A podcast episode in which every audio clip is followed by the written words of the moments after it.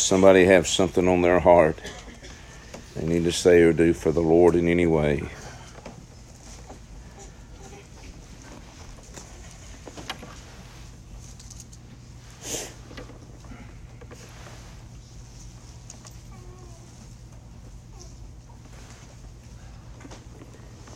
You have your Bibles and would read with us tonight. We'll be looking in the book of Exodus, in the 25th chapter, and also in the book of St. John, in the 14th chapter.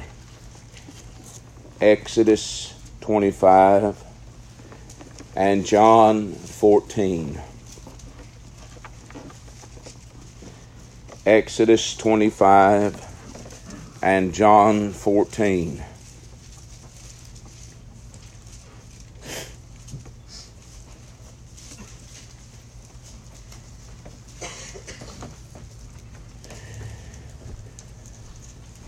Here is where Moses is receiving the plans and instructions from God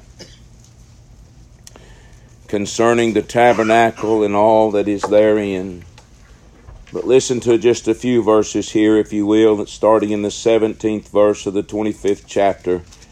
Book of Exodus, the Bible says, And thou shalt make a mercy seat of pure gold. Two cubits and a half shall be the length thereof, and a cubit and a half the breadth thereof. And thou shalt make two cherubims of gold. Of beaten work shalt thou make them in the two ends of the mercy seat. And make one cherubim on one end, and the other cherubim on the other end.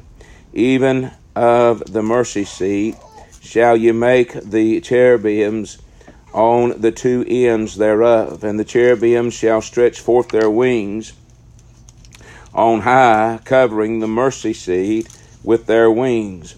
And their faces shall look one to another toward the mercy seat, shall the faces of the cherubims be. And thou shalt put the mercy seat above the ark, and in the ark thou shalt put the testimony that I shall give thee. And there I will meet with thee, and I will commune with thee from above the mercy seat, from between the two cherubims which are upon the ark of the testimony of all things which I give thee in commandment unto the children of Israel. In John, St. John, the 14th chapter, just a few verses here says, Let not your heart be troubled. You believe in God, believe also in me. In my Father's house are many mansions. If it were not so, I would have told you. I go to prepare a place for you, and if I go and prepare a place for you, I will come again and receive you unto myself, that where I am, there you may be also. And whither I go, you know, and the way you know. You may be seated.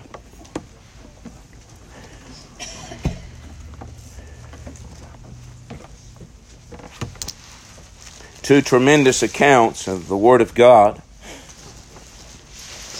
Heaven knows we would do well to cover even one of them. But by the help of the Lord, I hope and pray tonight to be able to preach for a few minutes this evening about a place. About a place that God has prepared. I know that we understand that, that the saved are on their way to heaven. And I believe we understand that the unsaved are on their way to hell. And we think about those two places. But by the help of the Lord, I would like for you and I to uh, be able to comprehend fully of two places that exist right now. Two places that are as real as the place where you sit right now. The space in which your life occupies in this world your home, where you may be sitting right now, uh, uh, the kitchen in your house, uh, uh, if you will, the, the back porches of your homes. Two places, for him, that are more real than them. I read to you this as this first place in Exodus where that God is speaking to Moses. And God is communicating to Moses to create a place where that God can speak to man, where that God can commune with the high priest. And he speaks this as we got down to the end of where we read that there will I commune from you with you from above the mercy seat. And, and, and, and, and this mercy seat was in behind the curtain, if you will. It was in the place of the holiest of holies, where only the high priest went once a year, that he might make sacrifice for the people. And this place was real and it existed, and the high priest went in and there was a sacrifice made, but, but God communed with the people from above the mercy seat.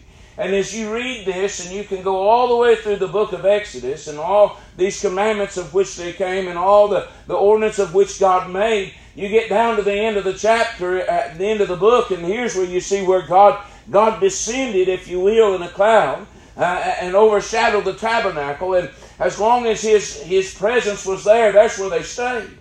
But when his presence was lifted from that, then did they go on. Mm-hmm. But understand this God, in God's divine knowledge and wisdom, my friend, created a place in the, even in the Old Testament that God might speak to his people, that his people might receive instruction from God. And I know that many of us would think, my goodness, what a, what a place to be, to be able to communicate with God. And God communicate with us. Now, I can promise you this, there's not a lot of people want to talk with the Lord. There's not. There's not a lot of people that, that, that have a, a tremendous desire to, to speak to God, as if you will, according to the terms of God. Now, the carnal mind would, would like to think within itself, well, I got some questions I'd like to ask you. I assure you this. Friend, if you ever find yourself and you come to the consciousness of your soul that you're in the presence of God, it's going to scare you to death. Oh, yes. There'll be a great fear grip your heart and the foolish questions that your carnal mind had come up with that you wanted to ask Him will be very far from your thoughts. But God help us to realize that this was God. This wasn't man, this was the plans of God, ordained of God to make a place where that people could commune with God and God to His people. But it was a holy place. It wasn't filled with the junk of this world. And it was made and created and designed by the plans of God. God was the author and finisher of this complete design. God, my friend, gave Moses definite instructions, not just about this mercy seat, but my friend, about the tabernacle, about the Ark of the Covenant, about the washing of Aaron and his sons, about the clothes that they were to wear, about the altar of the sacrifice, right. about the instruments in which the sacrifices were handled. God covered it every bit about his service and how it was to be carried out. Why? God wanted to commune with his people. God wants to talk to you. God wants to speak to us. But we're not going to do it on our terms. We're not going to, we're not going to reach into the, the back pocket, if you will, of our minds and say, Well, I need God, and expect God to be on the scene. But God, my friend, and His mercy and His long suffering passes our understanding. Because I assure you this that if the very finest one of us got what we deserved, we wouldn't be here. Oh, no. If the very most innocent one that we would all vote tonight, unequivocally, without any shadow of a doubt, is the most innocent one of us all, we would not like where they would end up. So I promise you, my friend, it's very important that we commune with God. Now, who wouldn't want to? Who, who do you think? Who, who do you suppose would not want to communicate with God? Well, if you turn over to the third chapter of the book of Revelations, you're probably going to find a group of people that did not want to talk to God. Why?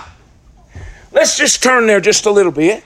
And, and, and, and we'll, we'll, we'll move along, but, but, but let me read you something right here. I believe it's in the third chapter of the book of Revelations. He says here, yes, in the third chapter, Revelations, 3 and 14, and under the church of Laodicea, these things saith the Amen, the faithful and true witness. I love that. He says, the beginning of the creation of God. I know thy works that thou art neither cold nor hot. I would that thou wert cold or hot. Mm-hmm. So then, because thou art lukewarm, and neither cold nor hot, I will spew thee out of my mouth. Right. Oh, my goodness gracious. What a place of separation. That God would spew us out of His mouth. That God would, would, would, would want our lives rid of Him. Listen on. Because thou sayest, I am rich and increased with goods and have need of nothing, and knowest not that thou art wretched and miserable and poor and blind and naked. Mm-hmm. This is somebody who don't want to talk to God. Someone who is self-sufficient. Someone who's got all of life together. They're not interested in the place that God formed the very instructions in the mind of God in order for souls to communicate with Him. I need to hurry. But my friend, the, the, this pattern, this pattern that God told Moses, God warns Moses in another place. He says, Now you see to it that you build this exactly how I told you. Uh-huh. He warned him specifically. Why? Because God had a plan. God, I believe, has got a plan for every life that's in this house. Sure. I believe He does. And I believe it's a divine and holy plan. I believe the Word of God, when the Word of God says, I set before you this day a blessing and a curse. And this was written to the children of God. I believe God's got a plan for His people. But my friend, as we look over here in John the 14th chapter, He said, Let not your heart be troubled. You believe in God, believe also in me. In my Father's house are many mansions. If it were not so, I would have told you. Now, the blessed part mm-hmm. that I go to prepare a place for you. Right. And if I go and prepare a place, I will come again and receive you unto myself, that where I am, there you may be also. Do you realize the place that Jesus created? It wasn't glory. It was a place called Calvary. Right. It was a place called the empty tomb. It was the very act and operation of God to the salvation of the souls of men. The great creator of all creators. The Son of God Himself. The one who spoke the world into existence. The one that the Bible says that nothing consists without Him. He said, I go and prepare a place for you. That ought to excite you. That ought to roll over in your heart. In my father's house are many mansions. He don't have to prepare anything in his father's house, it's prepared. These people that believe that, that, that, that he's up there preparing a heaven for the church, and when he gets through, he's going to call this thing to an end. Fallacy of the traditions of religion. I promise you this, my friend, heaven is ready. Why? Because heaven is where God the Father, God the Son, and God the Holy Ghost is. How do you know, preacher? Because they live in my heart. They live in the hearts of the redeemed. This is the kingdom of God. This is the Word of God. Listen on. He says, In my Father's house are many mansions. If it were not so, I would have told you. I go to prepare a place for you. And sadly, sadly, people think that this this son of a carpenter is somewhere over there working. My God in heaven, he was fixing to go and do the greatest miracle of all. My friend, he was fixing to go do a work that would render a place for man, my friend, to commune with God. He was building, if you will, a brand new tabernacle. He was building a place of worship for the hearts and souls of them of who he was dying for, of the sacrifice he was laying at the very throne of God, that the souls of men could know what it's like to be clean. I go and prepare a place for you. This place is called Calvary. It's a place of repentance. Now, in order for them, high priest, to offer a sacrifice to God, a single sacrifice, they had to be clothed in the clothing that God had given Moses instruction to clothe them. They had to be washed. Everything had to be in specific order. So it is today.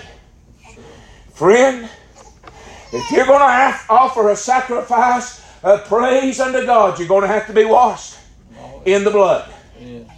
If you're going to offer a sacrifice of thanksgiving unto God, you're going to have to be washed in the blood. Mm-hmm. My friend, you're going to have to go by the laver.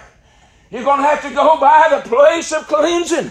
You're going to have to, my friend, let the Word of God have its full and free course in your heart and in your life. But no, wait, preacher, I'm rich. I'm increased with goods. I don't have need of anything. Oh, but you will. Mm, oh, yeah. Oh my God, will you stand in need? There will be a moment, there will be an hour that will come to the existence of your being when you're not going to want the words of the preacher, you're not going to want the words of mommy and daddy, but you're going to want to hear from God. Yeah. He calls to us today. Sure. I understand by the reading of the Word of God, Moses desired to see the glory of God. And God told Moses, There's a place by me, Right. a cleft in the rock where I'll let you hide. And I'll put my hand over you, and I'll pass by, and you can view my hinder parts. This was all of God that any man had ever seen. And my friend, when Moses come down from that mountain, his face shone as a light. They had to put a veil on him. He had been with God. What does this tell us? I tell you what, my friend, when you get to the place where you can really see God, it's going to change how you look. It's going to change your, how people view you. They're going to be a difference in your life. Oh, these people who think that they have, if you will, got a hold of God. There's people, if you will, my friend, they have an idea uh, uh, of religious attributes and they, they try, Oh, yeah. yeah. they make a, a, an effort. My friend, if God had been satisfied with the efforts of man, Christ would have never came. True. But our efforts are futile. Our strength is not enough. I preach to you about one who tread the winepress alone. There was none to help. Now Moses received the instructions from God. Moses gave the plans and the layouts and the list of material to the people. And the Bible says that the people gave liberally to the extent that he had to tell them to quit giving. There's enough. So they began to put it together. And if you read the Bible right, and, if, and it's the way that I've seen it in my own heart, my friend, when they had everything prepared, they brought it to Moses, and Moses put it together. The Word of God assembled it. Moses was the Word of God. The Word of God put it together. Let me ask you something. Has the Word of God put your life together? Can you see, my friend, the working of the Word down in your heart? Can you understand, my friend, the, the, the, the, vast design, knowledge, and wisdom in which God has us- ushered salvation to your soul? Jesus said this. He said, If I go and, and if I go and prepare a place for you, did he? Yes, he did. And then he says this I will come again and receive you unto myself. Now, some people would say, well, that's when that, that, that, that time is no more and the Son of God's come back to the world and he's receiving us unto himself. That's not what it says. I don't see nothing about the end of the world there. Those are the faults of our lives. But I don't know about you, but, but, but I'd have to confess this. Jesus come to where I was and he received me unto himself. There was a drawing of his power come to my life. It was like a cipher or a vacuum pulling me out of this world, plucking me up, my friend, if you will, from the miry clay I was in. And he received me unto himself. And why did he do that? I go and prepare a place for you, and if I go and prepare a place for you, I will come again. The Bible teaches me that the grace of God that bringeth salvation hath appeared unto all men. That's what the Bible says. He says, I will come again and receive you unto myself. Now, did many receive Jesus when he was here? Now, he lived for 33 and a half years. He fed above 5,000. He healed, without a doubt, even more than that. Healed their bodies. He raised their dead. How many was in the upper room waiting on him? 120. And we've got a society today claim Jesus for your Savior. You can go to heaven when you die. You don't want to go to hell, do you? My God, what sorcery! My Lord, what a carnal mind that's not subject to the law of God. Neither indeed can be trying to express righteousness with God. God's nowhere about it. He says, And if I go and prepare a place for you, I will come again and receive you unto myself, that where I am, there you may be also. Where do you live? Do you live in sin? Who dictates the yeses and the nos in your life? Who is it that puts the final stamp of authority, says, yes, you can do this? Who does that? Who is it that tells you, no, you're not going to do it? Who does this? Oh, we want everybody to think that it's God and it's what's best. My Lord in heaven. That same one that we would have all voted to be the purest and the most worthy that could have accepted the goodness of God. You set meat and potatoes before it, or you put chocolate cake, you tell me which one it's going to eat. The chocolate cake. And but we know, we know what's good for us. Who says the yeses and the nos in your life? Who is it that sets the standard of which we ought to live to? You know what it sets in many people's lives? What's the latest fashion? What kind of phone does this one have? What kind of clothes is that one wearing? What kind of car is he driving? What kind of what kind of place does she go to? That's what sets the standards in our lives. How do you know, preacher? Because, my friend, if we wanted to go where Jesus was, we're going to have to come to the place to accept that we are poor. We are poor. No, I don't want to be poor, preacher. I want to be rich. God doesn't mind if you have money. No, it's not mine. It's not about money. But I'll tell you what it is about. You're eat up many times with self. We're rich of our own devices. We're wealthy in our own talents, if you will. What happened to being I am what I am by the grace of God? It's not too well accepted in our socialistic society. But no, we got to have the very best. And the next thing you know, my friend, it's our God. We don't go to God for anything. This is what happens. I promise you this. The world, the banks, the loan entities of our society, the credit card people, they will allow you to get in debt over top of your eyeballs to where that every dime that you're making is theirs and not yours anymore.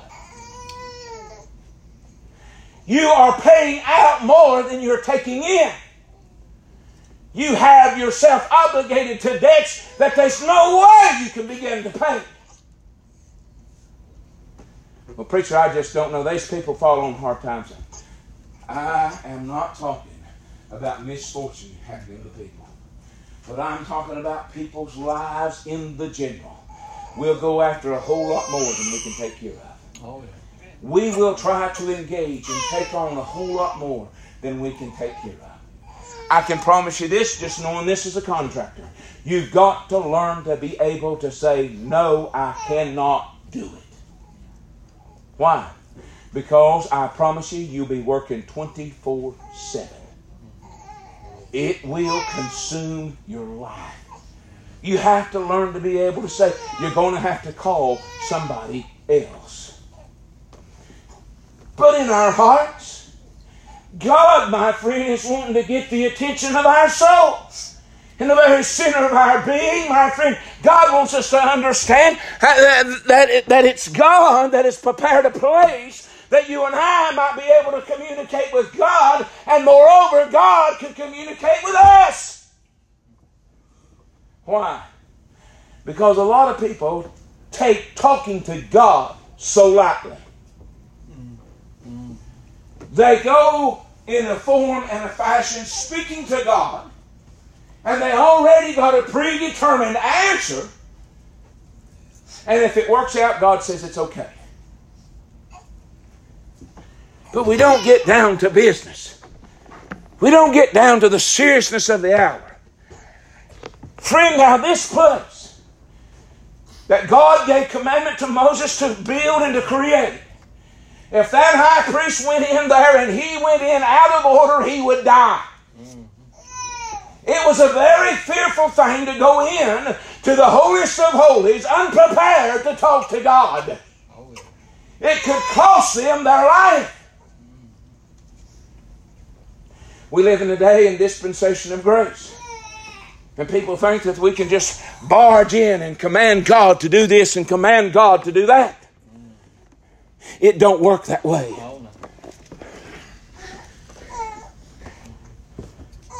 You're talking about going to a place where God killed his son.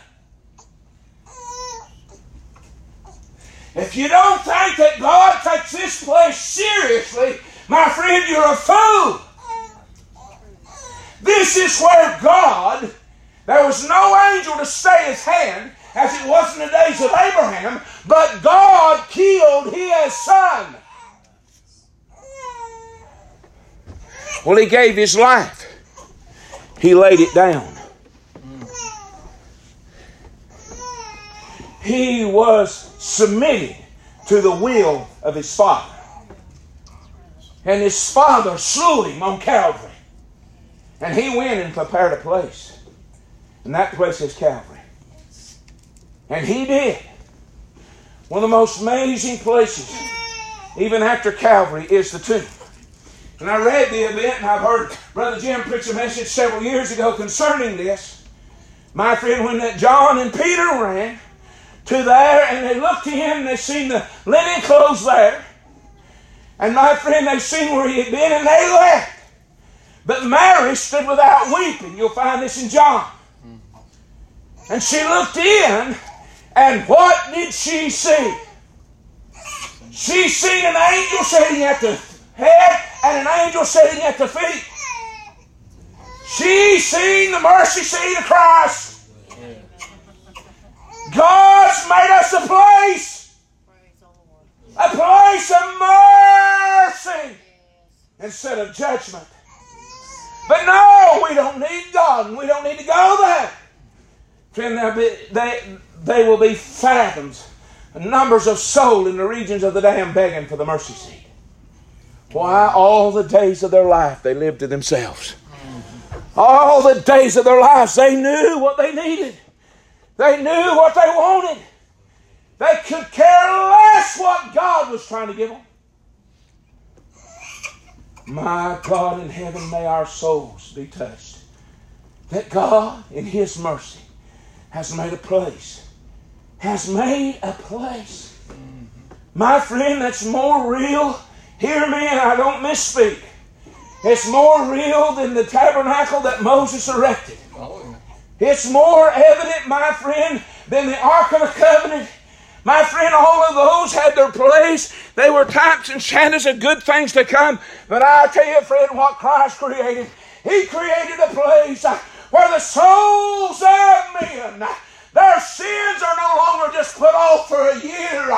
but their sins are cast as far as the east is from the west.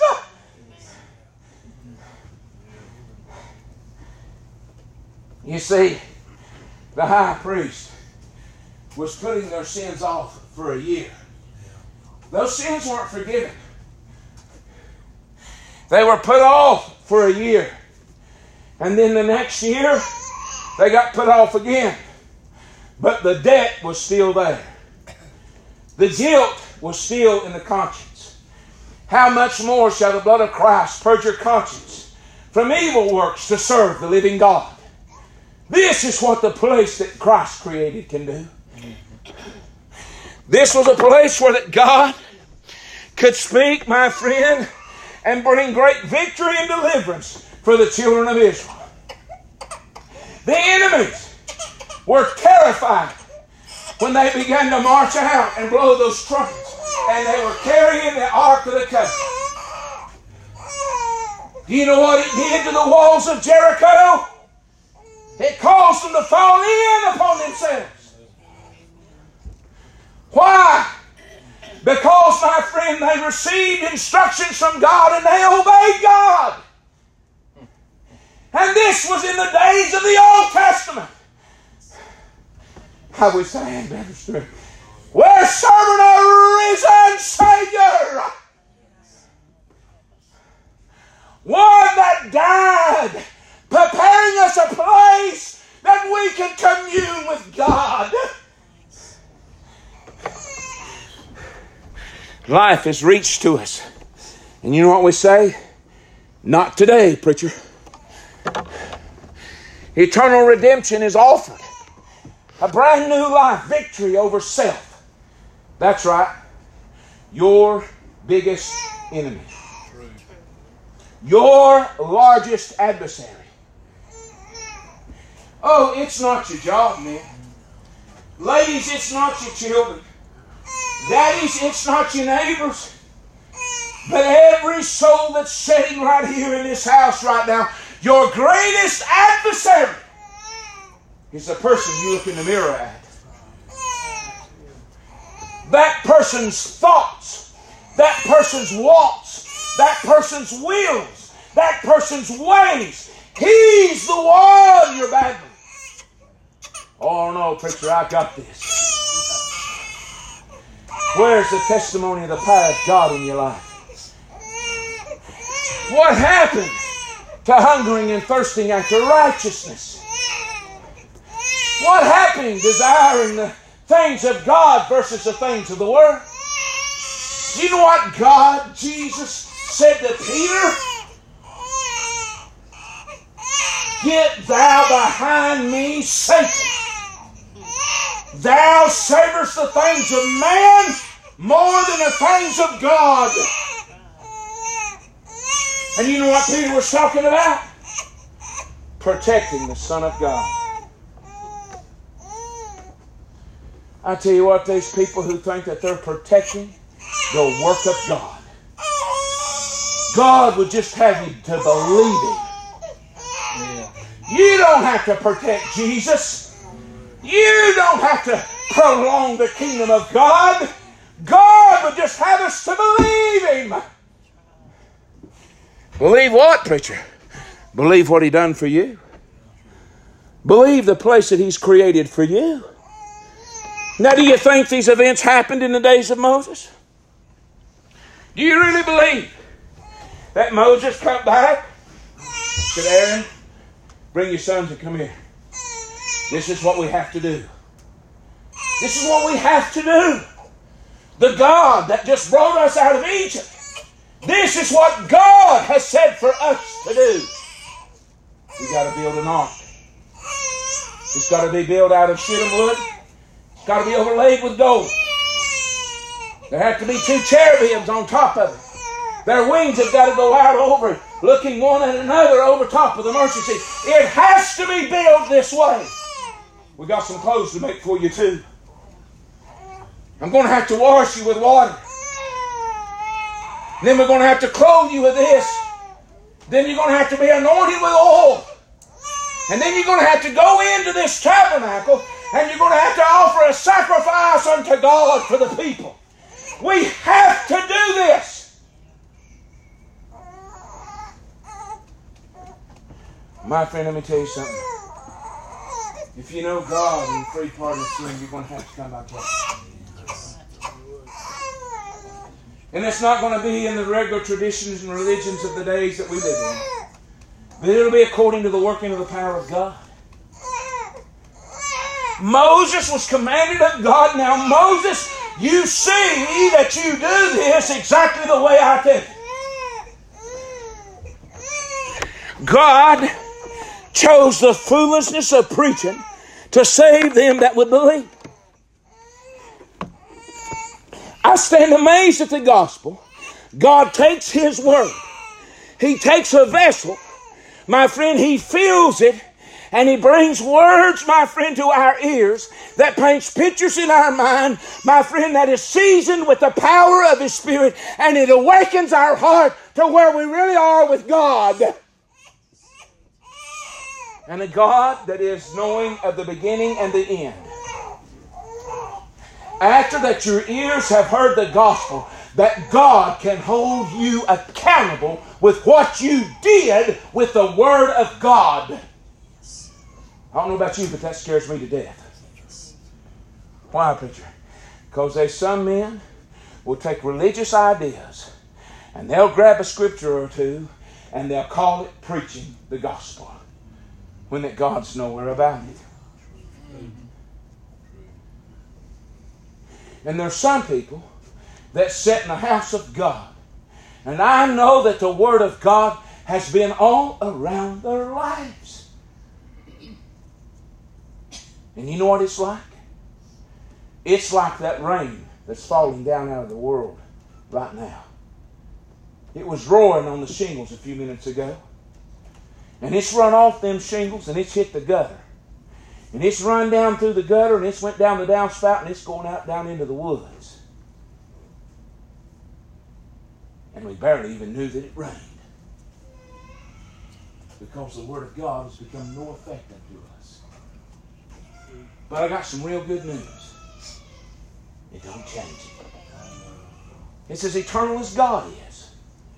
And as much as God knows every hair of our head, He knows about every snowflake that's ever fell. He's know of every man that's ever preached a true message from God. He knows of this place that He went and He created. And my friend, he knows that the grace of God that bringeth salvation hath appeared unto all men. He can remember the date, the time, the hour, and when the souls of men who have rejected in unbelief the word of God stand before him, he's going to say, Remember! How do you know, preacher? Well, that's what Abraham told the rich man. Remember?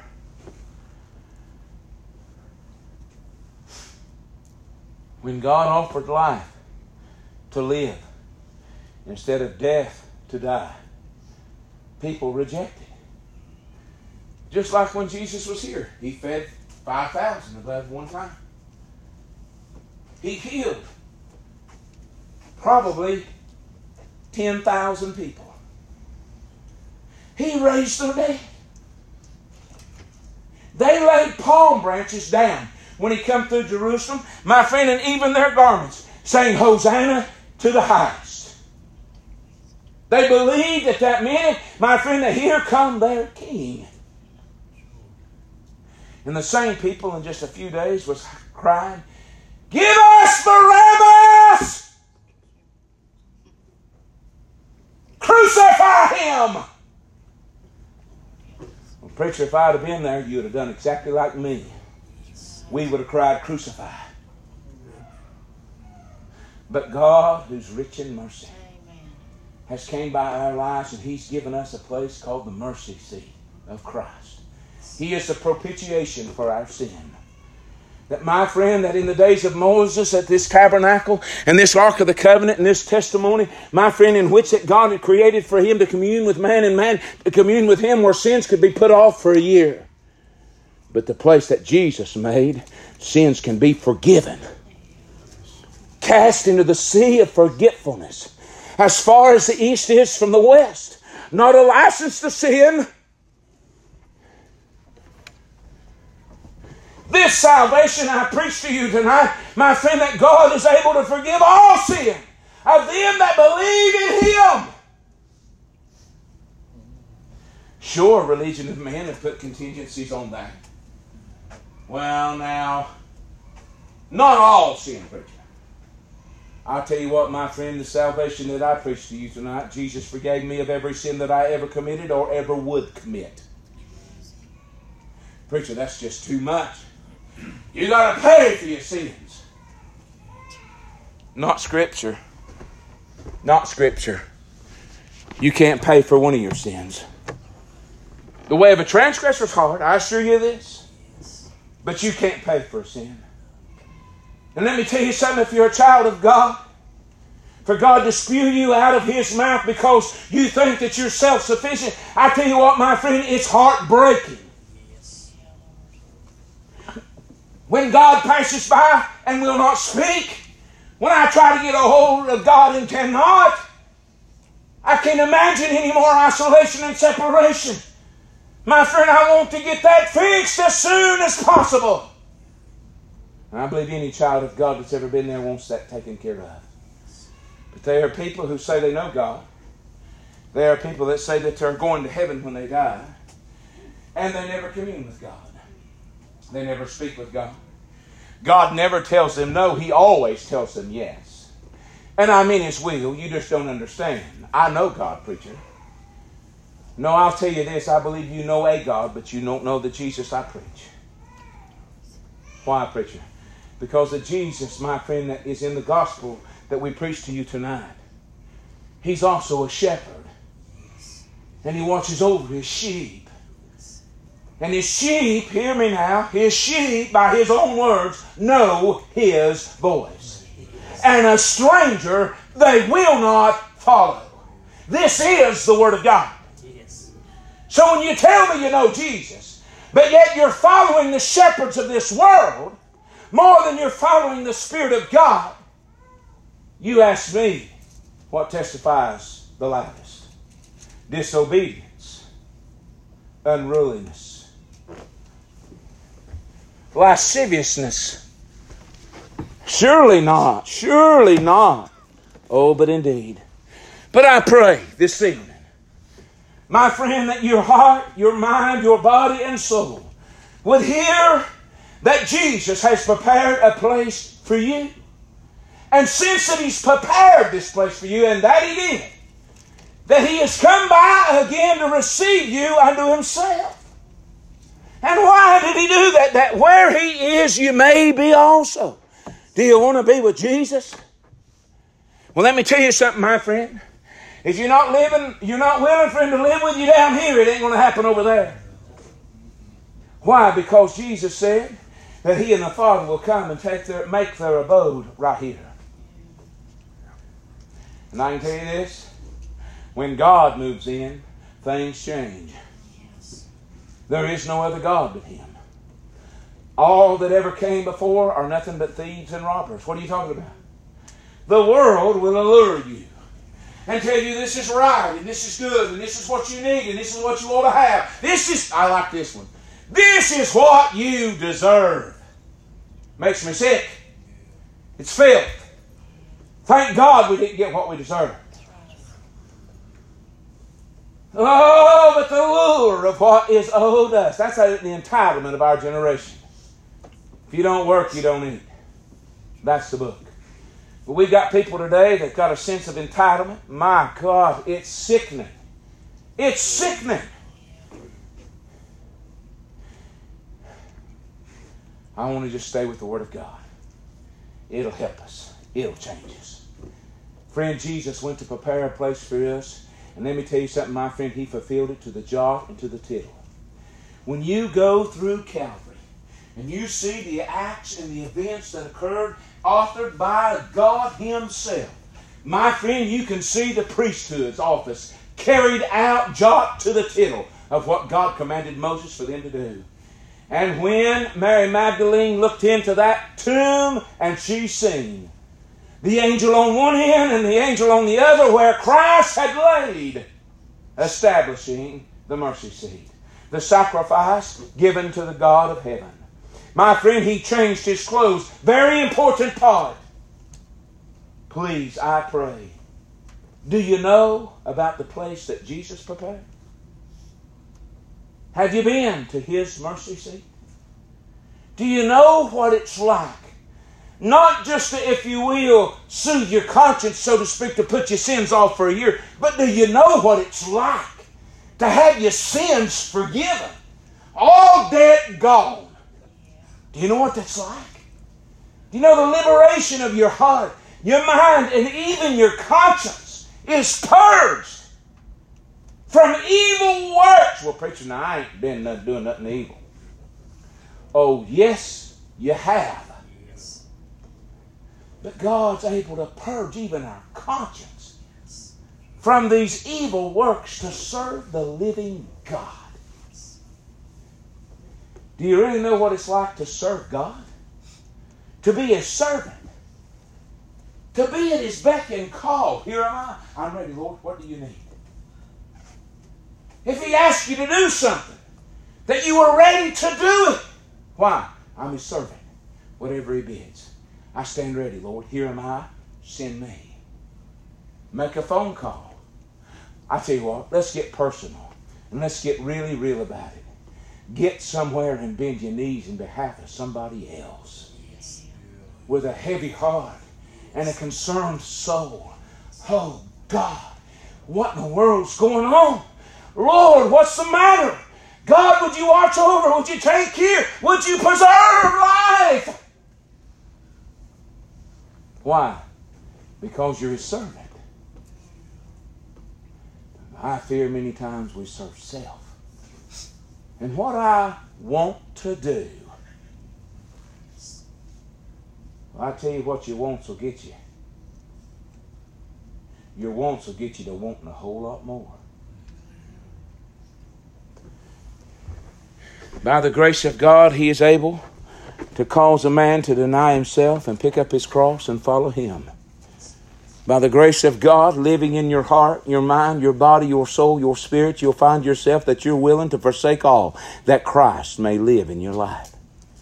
That you may have fellowship with Him above everything else.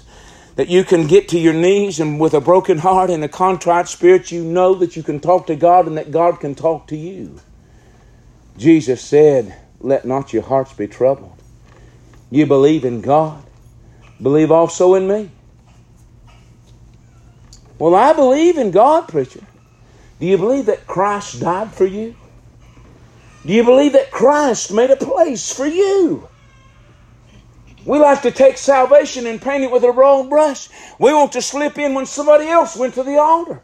We like to go through the motions of religion and everything else that goes on at the house of God so that they think and they believe that I'm saved because I'm trying to convince myself also. Dear friend, be convinced of God. Let it be the power of His Spirit that sets you free. And you'll be able to praise and worship God whether anybody else does or not. It won't concern you whether or not that your life is accepted or rejected of mankind. You'll know that you have favor with God. Why?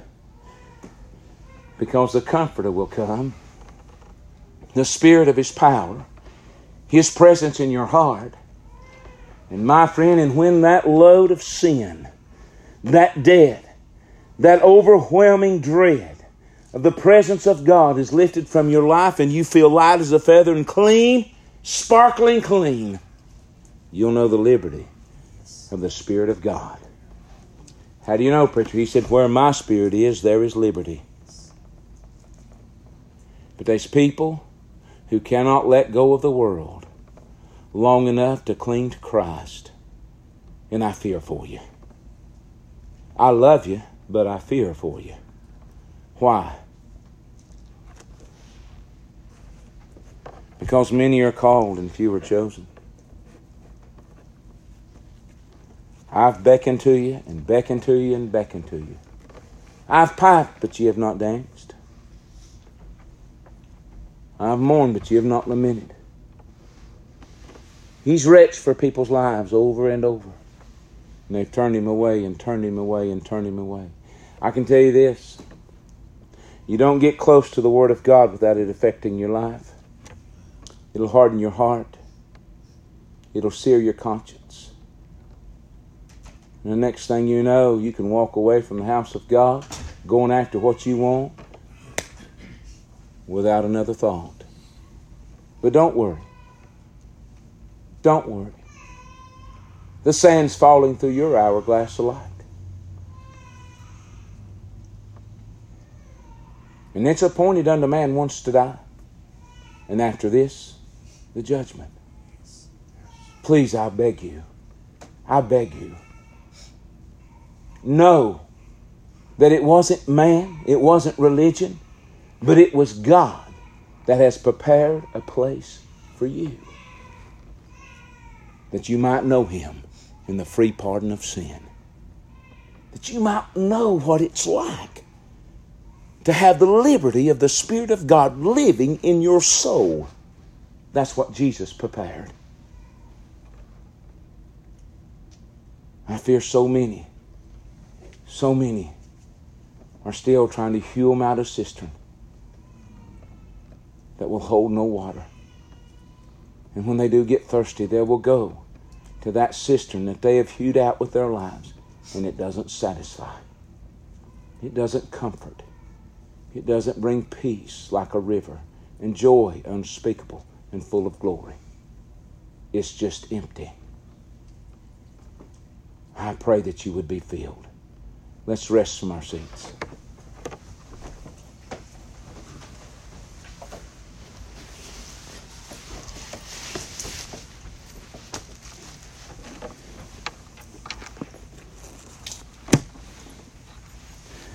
Somebody, something upon your heart.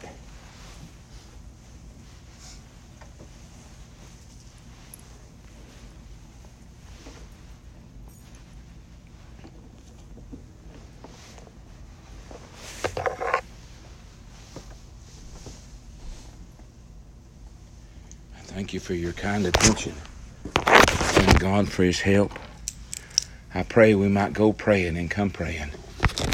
Pray we would remember one another in prayer. Hold these objects up to God. Pray that we could see.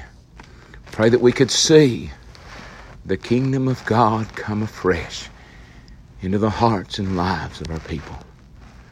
To see God work a work that only God can do. All hearts and minds clear. Brother Wayne, if you will.